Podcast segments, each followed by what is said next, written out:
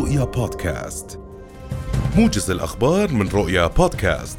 تتمركز القوات الروسية من صباح اليوم حول كييف وتغلق مدينة ماريوبول جنوبية أوكرانيا التي تشهد عمليات قصف منذ أكثر من أسبوعين.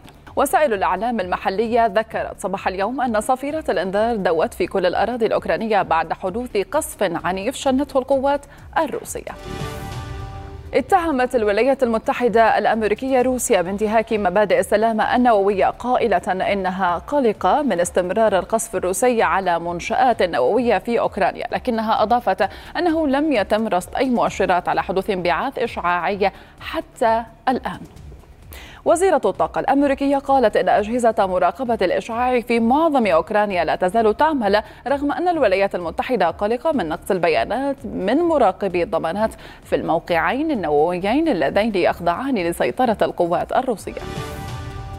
تعتزم فرنسا استقبال 2500 أوكراني لجأوا إلى مولدافيا وذلك في إطار عملية تنسقها المفوضية الأوروبية داخل البلدان المتطوعة وزيرة الداخلية الفر... أو وزير الداخلية الفرنسي قال إن الرئيس إيمانويل ماكرون هو من قرر استقبال هؤلاء اللاجئين وأوضحت الوزارة أن هذه أول عملية كبيرة من هذا النوع فيما فر أكثر من مليون وخمسمائة ألف شخص من أوكرانيا منذ بدء الحرب الروسية الأوكرانية.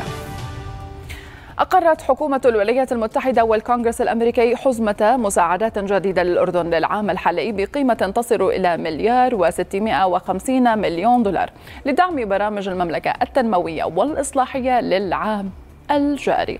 وقدم وزير التخطيط والتعاون الدولي ناصر الشريدي الشكر للحكومة الأمريكية والكونغرس على هذه الحزمة الداعمة للأردن وذلك في ظل التحديات التي تلقي بظلالها على الاقتصاد الأردني. بما في ذلك تلك التي فرضتها أزمة جائحة كورونا وأزمة اللجوء السوري.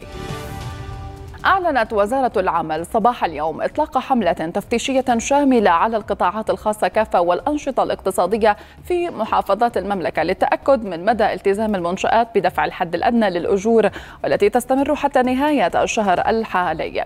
وأكدت الوزارة أنه في حال عدم التزام المنشأة بدفع فرق الحد الأدنى للأجور للعاملين لديها سيتم تحرير مخالفات بعدد العاملين لديها كفاءة مشيرة إلى أن فرق التفتيش في الوزارة ينفذون حملة تفتيشية موازية أخرى تتعلق بالتفتيش على مدى التزام منشآت القطاع الخاص بأحكام قانون العمل.